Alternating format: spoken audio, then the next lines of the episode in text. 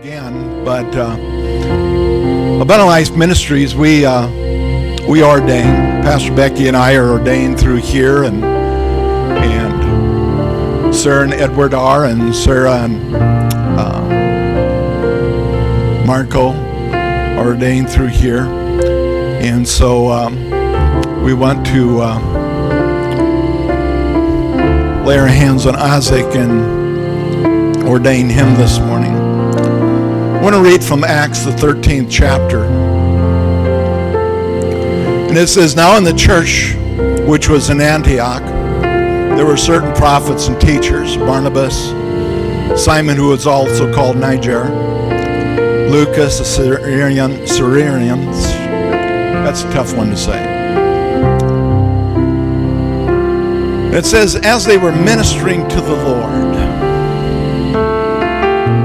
fasting, the Holy Spirit said, Now separate to me Barnabas and Saul for the work to which I have called them.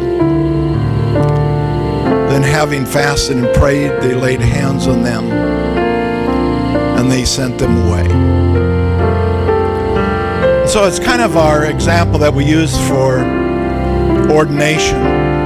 Notice what it says. It says that when an individual is ordained, they're set apart for that which God has called them to or what they're already operating in. And that's what Isaac has been doing. After graduation, he's been part of the church over in uh, in Harlan, and uh, he's been their associate pastor and youth minister there for the last two years. So now we're setting him apart for the call to which God has truly placed upon his life. And that's the pastor. And for the present time coming up, it'll be pastoring Abundant Life Ministries. So as if, if I can have you come up here and Pastor Becky, if you come, you can face me, come join me. And if I can have the elders come up and uh, any other ministers that are here that would like to come forward? Pastor Harold, if you would like to, uh, as part of the Presbytery, as we lay hands upon him and set him apart for the ministry to which God has called him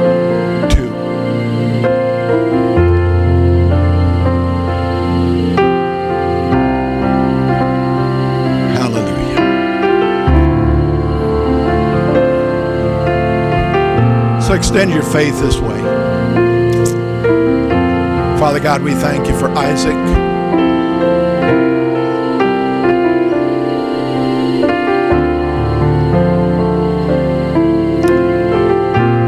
We thank you for the call upon his life. And Father, as the presbytery of Abundant Life Ministries, we separate him, we set him aside, set him apart the call which you've called him. And Father, we thank you that the Holy Spirit is upon him to empower him to fulfill this call. And so, Father, we agree with him, and as we set him apart, we believe that the Holy Spirit will equip him and continue to equip him for every task that you set before him that which is here within the walls of this church, but beyond. That you would use him to fulfill your plan and your purpose upon this earth. And so, Father, we thank you for him. We lay our hands upon him. We call him anointed, blessed to fulfill the call that you've placed upon him. And we declare it to be so in the mighty name of Jesus. We thank you, Father, for him and for his obedience to follow you. Now, Father, we set him in that position to which you've called him. In the mighty name of Jesus.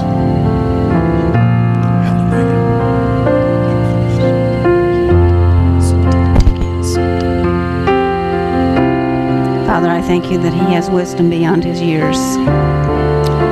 It's a wisdom that you have placed in him.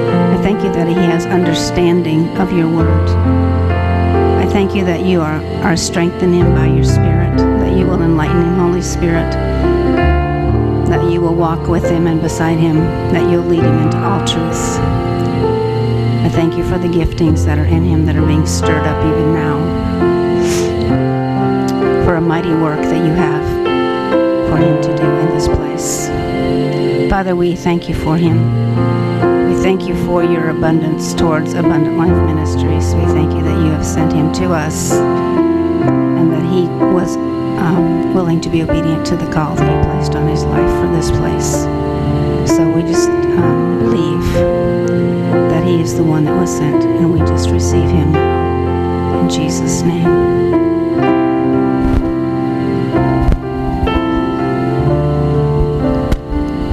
Father in heaven, we're so thankful for Isaac. Thankful for the anointing upon his life. I pray, Lord, that in this community you'll find favor.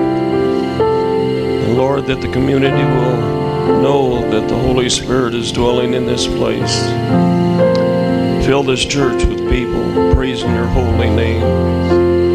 And I pray as he goes into the hospital, Lord, there'll be a special anointing upon him as he prays for those that are ill. Bless him, Lord, as he has funeral services and weddings and all the things that are involved in pastoring. May his heart be tender. May it be loving and caring.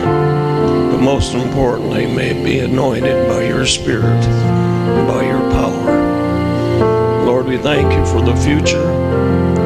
We thank you, Lord, for the promise that you've given us that you're going to bless this Bless this church. Bless this wonderful man. We ask in your name. Amen.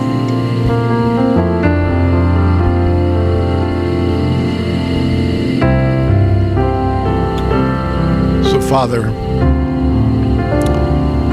we anoint him, we ordain him in the name of the Father, the Son, and the Holy Spirit, in the mighty name of Jesus. Well,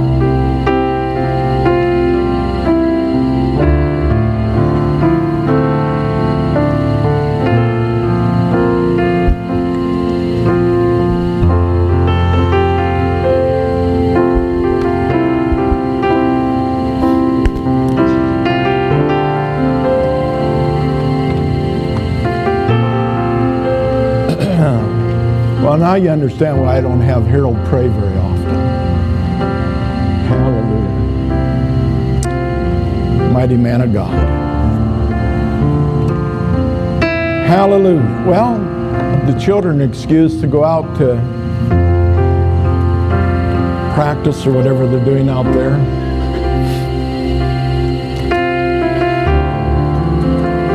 as they're going, we're going to continue our worship by receiving tithes and offerings. And so, if you need an envelope, raise your hand. The ushers will get an envelope to you. The Bible simply says, Give and it shall be given unto you, good measure, pressed down, shaken together, running over, shall men give unto your bosoms. So, as we act in obedience to God's word, He blesses us abundantly, above and beyond what we could ever think, dream, or imagine. He's so faithful. So, ushers, if you come forward, let's play, pray and let's receive our tithes and offerings this morning. Father God, we thank you for the opportunity that we have today to give, and we give in faith, knowing that you supply every one of our needs according to your riches and glory through Christ Jesus. And so, Father, as we give in faith, we know that we receive the increase so that we might have more to give into your kingdom. That not only are our needs met, but you supply us abundantly so that we can meet the needs of others. And so, just as the video this morning, as we saw of Pastor Kip, we thank you, Father, that you bless us so abundantly that we can be a part of that. And so, as we give today, we give in faith in the mighty name of Jesus. Amen. Let's receive the offering.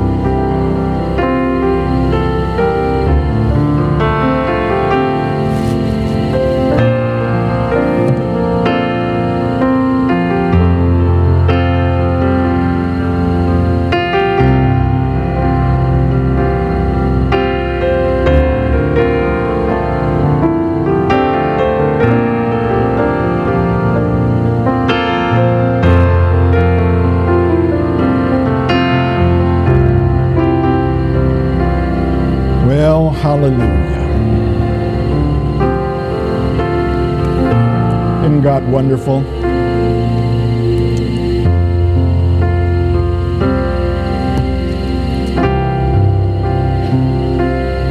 I want to share with you today, I want to talk with you about trusting in the promises. You know, God has made many promises available to us, and the promises are there, but what's important in our part is how we respond to those promises. And so this morning, that's basically what I want to what I want to focus on is how we uh, we appropriate those promises that have already been made available to us by faith. You know, because obviously the answer that we would give is we do it by faith. But what are the what are the strategies? What are the things that are involved in that? Because I don't want to just know about the promises. I want to experience the victory. I want to have success in my life. And I know for me to have success in life, it's going to be based upon the promises. You say, well, Pastor Dave, it's getting a little late for you. Well, guess what? It's never too late. As long as we're still sucking air, God's desire for us is for us to experience the abundance and the blessings that He's made available to us. But you know, there's a battle that we're in. And what the enemy wants to do is he wants to convince us that we don't qualify for the blessings, that it may be available, it may be there for everybody else but we don't really qualify. But what I want you to, you to know today is that we do qualify. The victory is ours uh, because of Jesus. And so, Wednesday night we've been talking about resting in Him, but the rest that we have in God is an active rest. It's not just sitting back and doing nothing. You know, our football team, the Jefferson Rams. Greene County Rams, excuse me. You know, but they're very successful. And, uh, you know, I have a feeling because of the record and so forth, um, they realized that they were pretty good. But you know what? They didn't sit back on that. They still had to go out, they had to take the field on Friday night, and they had to put effort into it. And so that's how it is with Christ Jesus. The difference is, is they had to get the victory. The difference is we already have the victory because of what Jesus has done for us. But to appropriate that victory in our life, there's some activity, there's some actions, there's some things that you and I need to do because I want the blessings of God in my life. And so, to strengthen our faith, we must remember what God tells us and keep it in our hearts. Number one thing the enemy wants to do is he wants to steal it, he wants to take it from us. In Proverbs 4, we have a passage we're all very familiar with. But in the 20th verse, it says, My son, and again, that son there isn't just talking about male, it's it doesn't have a gender. It's talking about God's male and female sons. We're all sons of God. Good opportunity for you women to say amen. amen. But we're all, we're all sons of God. My son, give attention to my words. Incline your ear to my saying. You know, so it gives the impression that you're, you're leaning forward, you're inclining. Why? Because you want to hear what that word has to say. Do not let them depart from your eyes. Keep them in the midst of your heart, for they are life to those that find them and health to all the flesh. And so that's where our victory comes from. But where does it come from? It comes from putting that word in front of us by dwelling upon that word. So I'm going to talk about several different things that we need to apply in our life to appropriate what God has truly done for us. The first thing to do to win in spiritual battle, in spiritual battle is locate the promise and believe the word. And how do you believe the word if you don't know that it's there? How do you appropriate a promise that you don't aren't aware that it's even available to you? You know, I was born again, but I didn't realize that Jesus was my healer. I was born again, but I didn't realize he was my pro- provider. I was born again, but I didn't realize that he had come and to set me free from all the bondages that were in my life. I didn't realize that because I wasn't aware of that because I hadn't been taught that. But you know, even after I was born again, I applied the Word of God. I took the Word of God. I studied the Word of God. And I found out what Jesus had made available to me. And you know, the interesting thing about it is, I'm still finding out. There may not be any, uh, uh, I, I, mean, I, I feel like I have a, at least a, some kind of an understanding of a lot of things. But you know, at the same time, I'm gaining greater insight and understanding of the truths that I already know. Yes, there's new things that are coming forth because I believe the revelation of God is perpetual. That means He opens up things in the scriptures that we haven't seen before. It's never going to be contrary to the Word of God. It's always going to agree with the Word. But God still wants to reveal things to us today. And we need to be open. And so we find it in our heart. And He says that's where we need to keep it. Because the enemy wants to get us to that place where we begin to doubt it. In 2 Peter, the first chapter and third and fourth verse, it says, As his divine power has given to us all things. Everybody say all things. I like all things, not a few things. His divine power has given to us all things that pertain to life and godliness. If it pertains to life and it pertains to being godly, He's given it to you already. Through the knowledge. But see, we've got to be aware of it. We've got to know it. Through the knowledge of Him who called us by glory and virtue, by which have been given to us exceedingly great and precious promises. I like it that they're not just great promises, they're exceedingly great.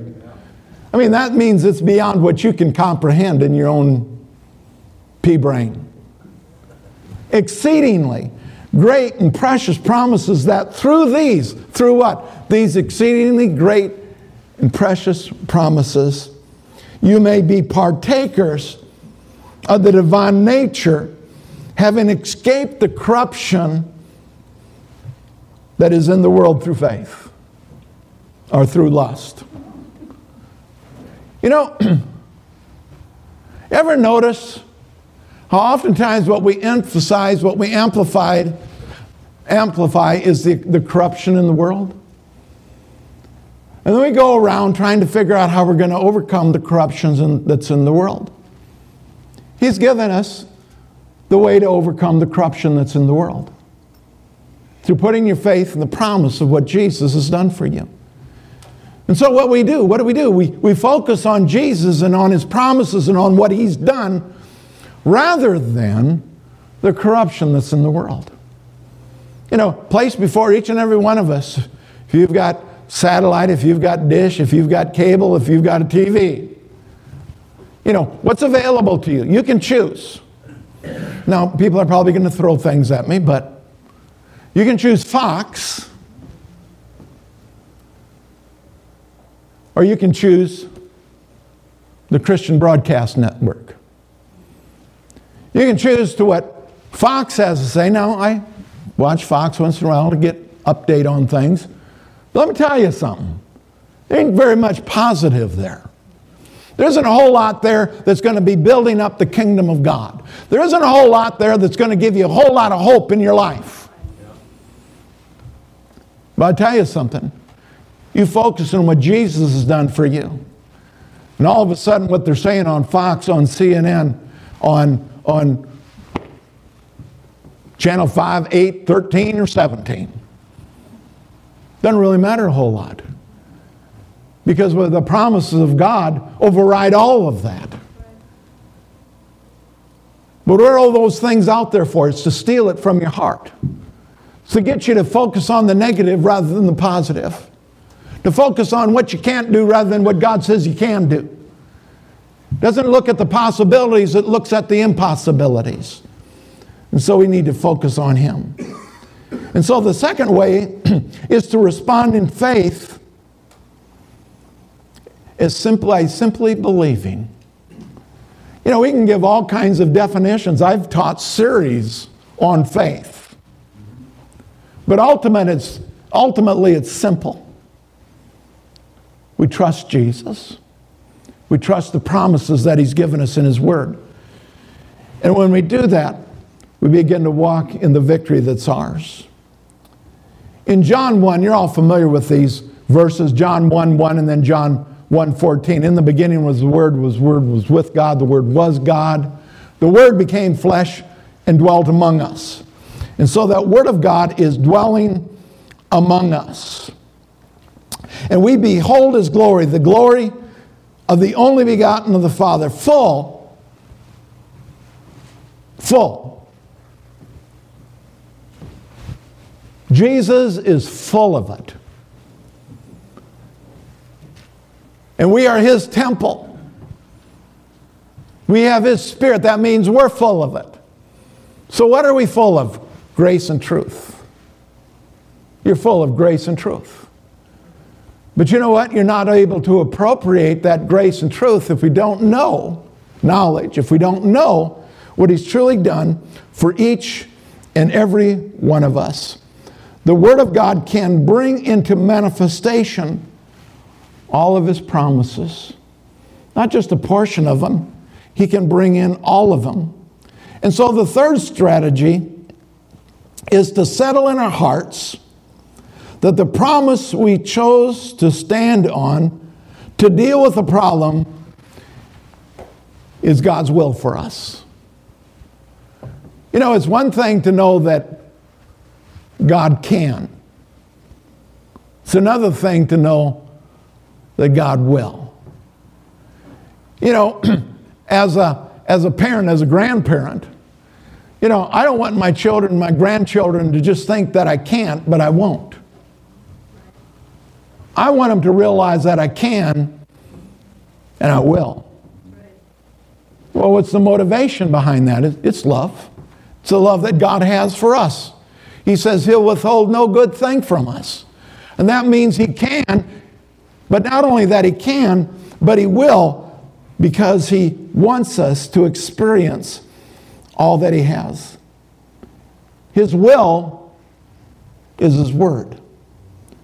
And so when you read the word of God and you, you see a promise in the word of God, that's God's will for you, his will for you.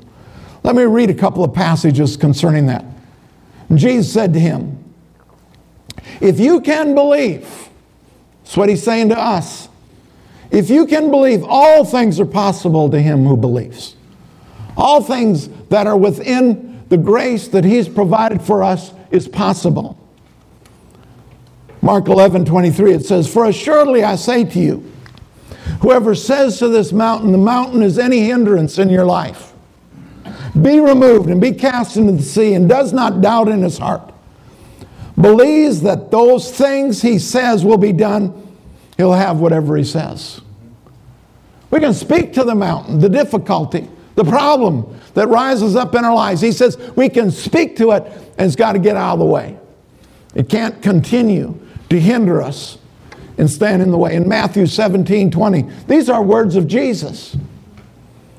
Like I said a couple of weeks ago, you know, I, I love the Apostle Paul and Peter. When I see their words in Scripture, it gets my attention. But you know what? Compared to Jesus, when Jesus says something, we need to listen.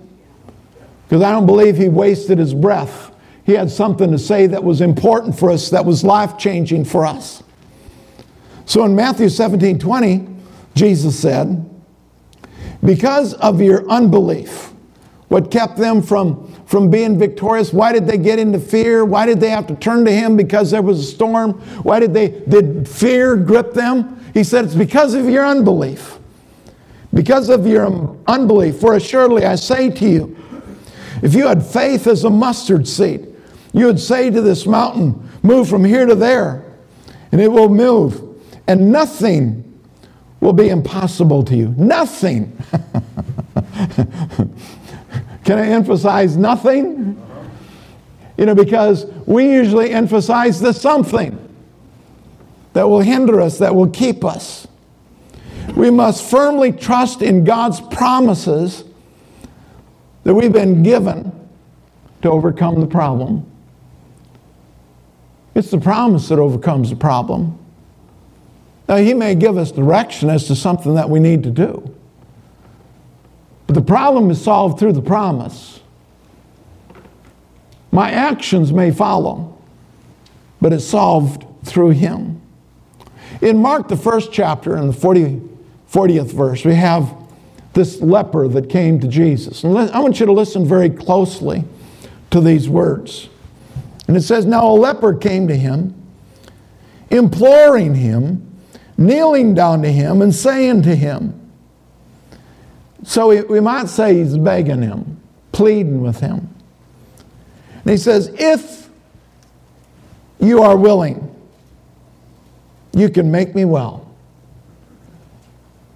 You know what's interesting about this leper? He knew that Jesus could make him well. He just wasn't sure he would. And I believe in Christendom today, that's where many folk are.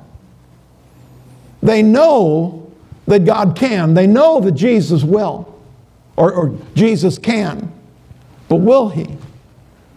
We have to have confidence not only that He can, but He will. And We have the assurance that He wills because He, he told, tells us over and over and over again that He will. Here we have the fourth verse that we're going through that talks about how Jesus said, I will. The only prerequisite to that is, well, I guess there's two. Number one, that we know that it's available, and number two, that we believe. And so he says to him, If you are willing, you can make me clean. And Jesus, moved with compassion, stretched out his hand and touched him and said to him, I am willing. Do you realize that that is what he's saying to each and every one of us? I am willing.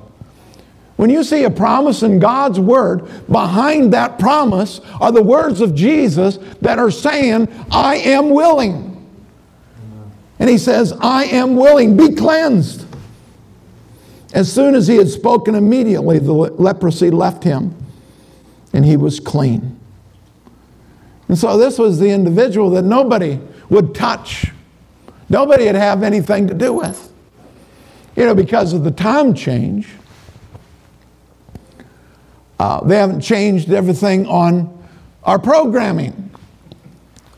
And so, uh, I didn't hear my normal message that I hear as I'm having my coffee on Sunday morning. Usually I listen to Joel Osteen. But this morning I listened to John Hagee. And John Hagee had some good things to say, and he's talking about the very thing that we're talking about here this morning how God is willing, how He's paid the price, and how we shouldn't doubt Him any longer. We ought to have confidence in Him that He's going to be true to His word. That His answer to you if you're sick is yes, healing belongs to you. If you have lack, yes, I want to provide that. If you have bondage in your life, yes, I want you free of that. That's what Jesus wants to work in each of our lives. And we just simply have to respond to him in the positive. In John 14, 13, and 14, it says, And whatever you ask in my name, that I will do, that the Father may be glorified in the Son. If you ask anything in my name, I will do it. And so, the fourth way, or the fourth thing that we need to know is we fight the enemy by asking God for what we want according to His Word. Notice the only barriers is that it's according to His Word, according to the promise. There's nothing wrong with asking. We need to ask.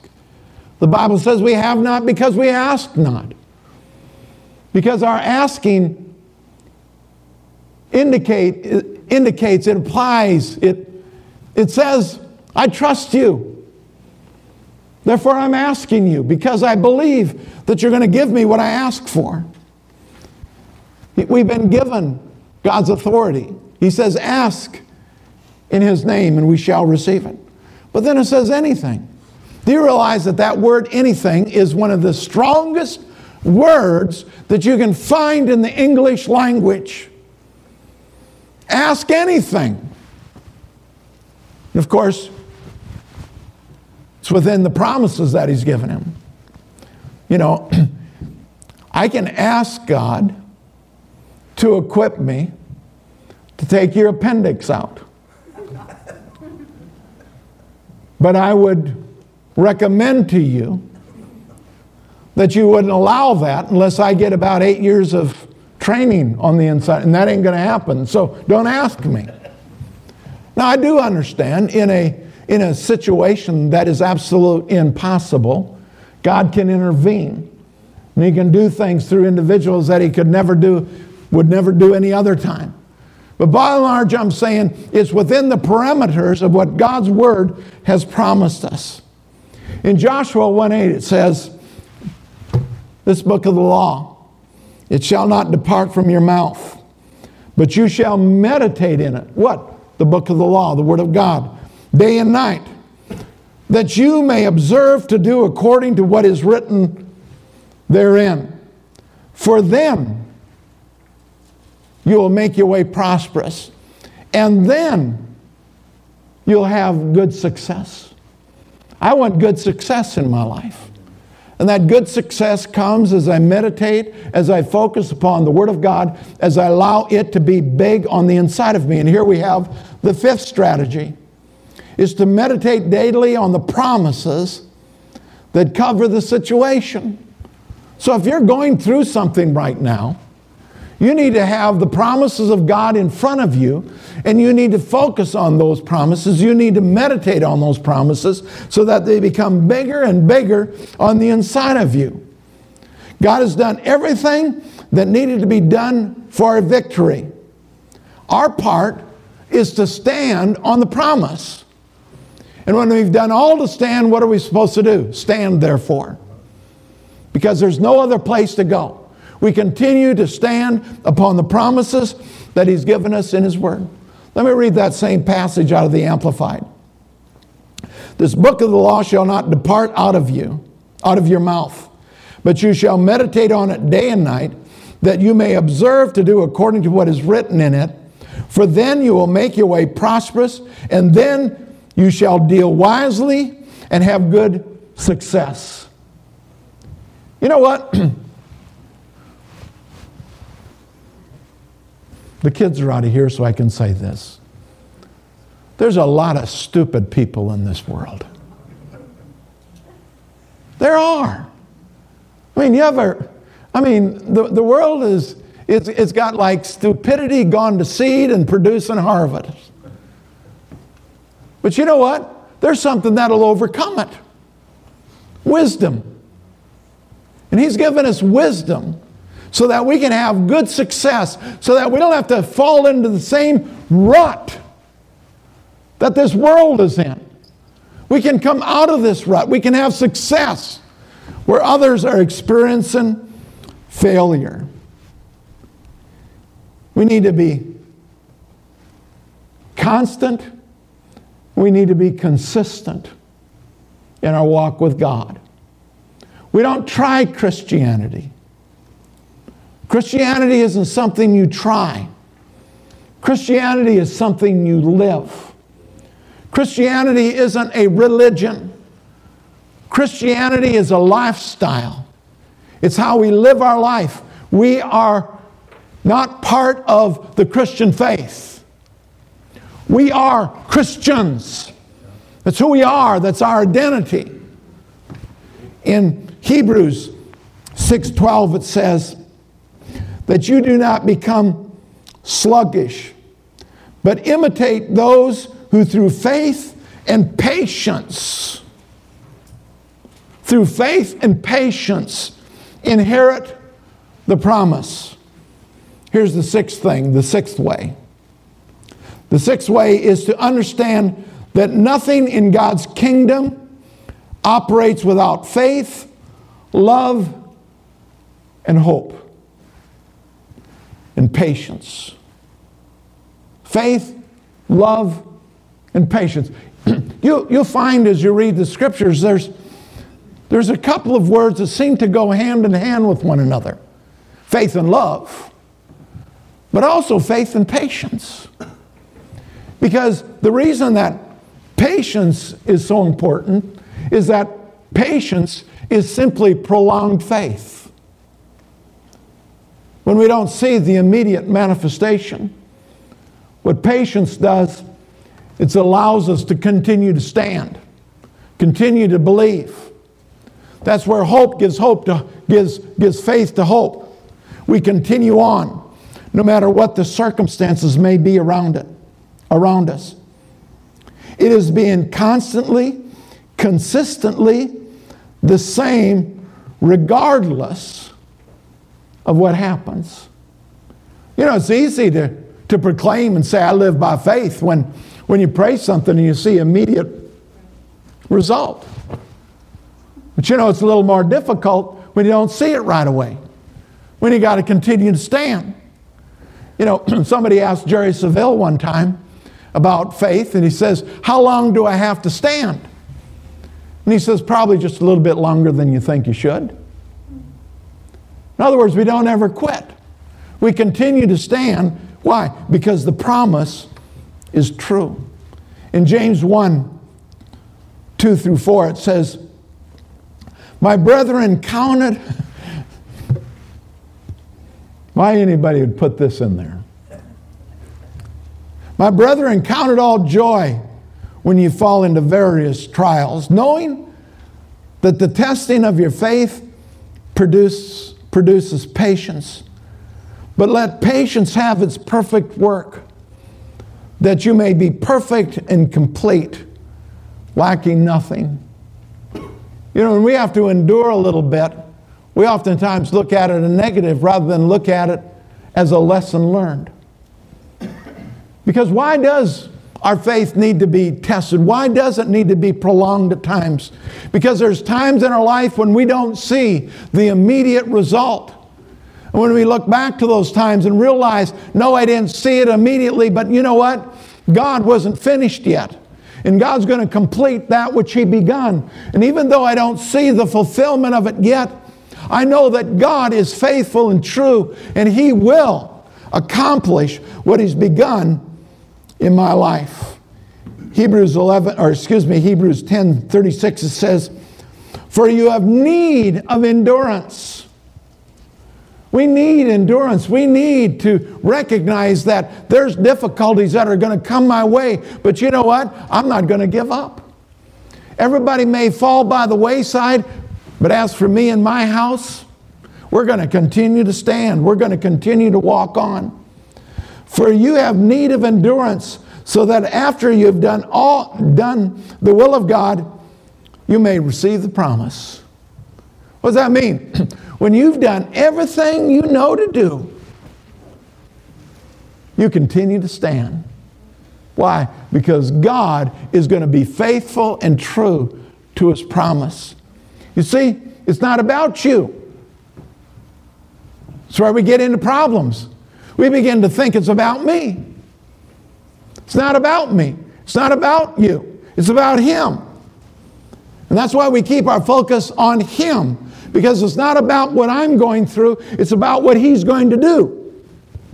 And so that's where we keep our focus. We look to Him, the author and the perfecter of our faith. We can also confess the promises and use our authority to speak things into existence.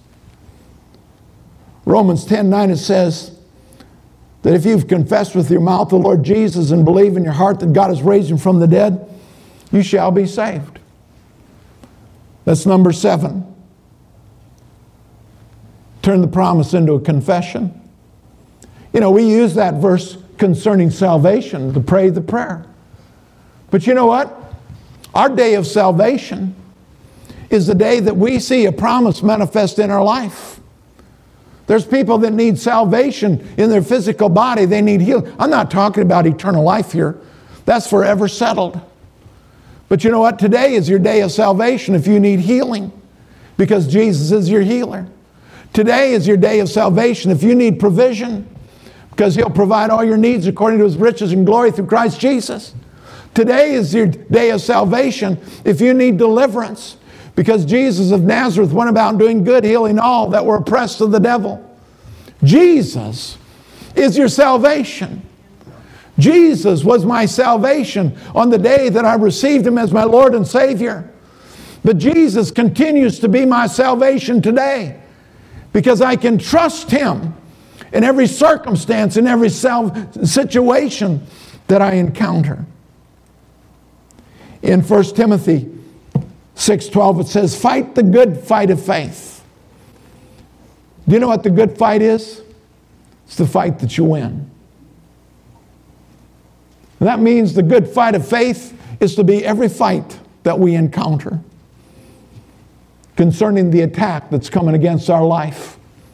We live it victorious. Fight the good fight of faith. Lay hold on eternal life, to which you were also called and have confessed the good confession in the presence of many witnesses. Confess the good confession. What's the good confession? I win. Some of your translations, if you read in the King James Version, it says profession. Your profession may be how you get your, maybe your vocation. But what he's talking about here is confession. What we speak out of our mouth and what we speak out of our mouth ought to line up with what God's word says. Psalms 107 2, it says, Let the redeemed of the Lord say so. Well, you know, I think I ought to be humble and I shouldn't say that. No, grow up. You are being humble. You're declaring what Jesus has done for you. Let the redeemed of the Lord say so, whom he has redeemed from the hand of the enemy. And so, why do I declare I am the redeemed of the Lord? Because Jesus redeemed me from the hand of the enemy and everything that he intended for my evil. God took it and he turned it around for my good. Psalms 103, 19 through 20, it says, And the Lord has established his throne in heaven and his kingdom rules over all. Bless the Lord, you his angels, who excel in strength, who do his word, heeding the voice of his word. And so, why do we need to verbalize it? This is the eighth point. We win at spiritual battles is to give Vic voice to the promise and employ angelic forces. When we begin to speak out the word of God, I believe the angels are deployed to, for our benefit, to assist us in the battle, and we win. We always win. And it never gets boring. Cal, does winning get boring? No. Winning never gets boring. Well, it's not how you it's how you play the game. It's not whether you win or lose, it's how you play the game. That's the individual that has never won the game.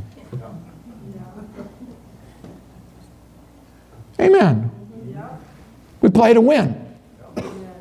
In the natural, in this world, I mean, Isaac and Taylor whipped us the other day playing pinochle, and they're still smiling. We talked about it afterwards, how insensitive they are. Oh, here they are playing cards with a couple of old people, and they'll let them win. But did they let us win? No, they didn't let us win because they know the joy of the victory. We experience the sorrow of defeat. But it was fun, wasn't it, Pastor Dave? Yes, until they won. Amen. Amen. That's how, that's how it goes. But you know what? In the spiritual realm, we don't ever lose.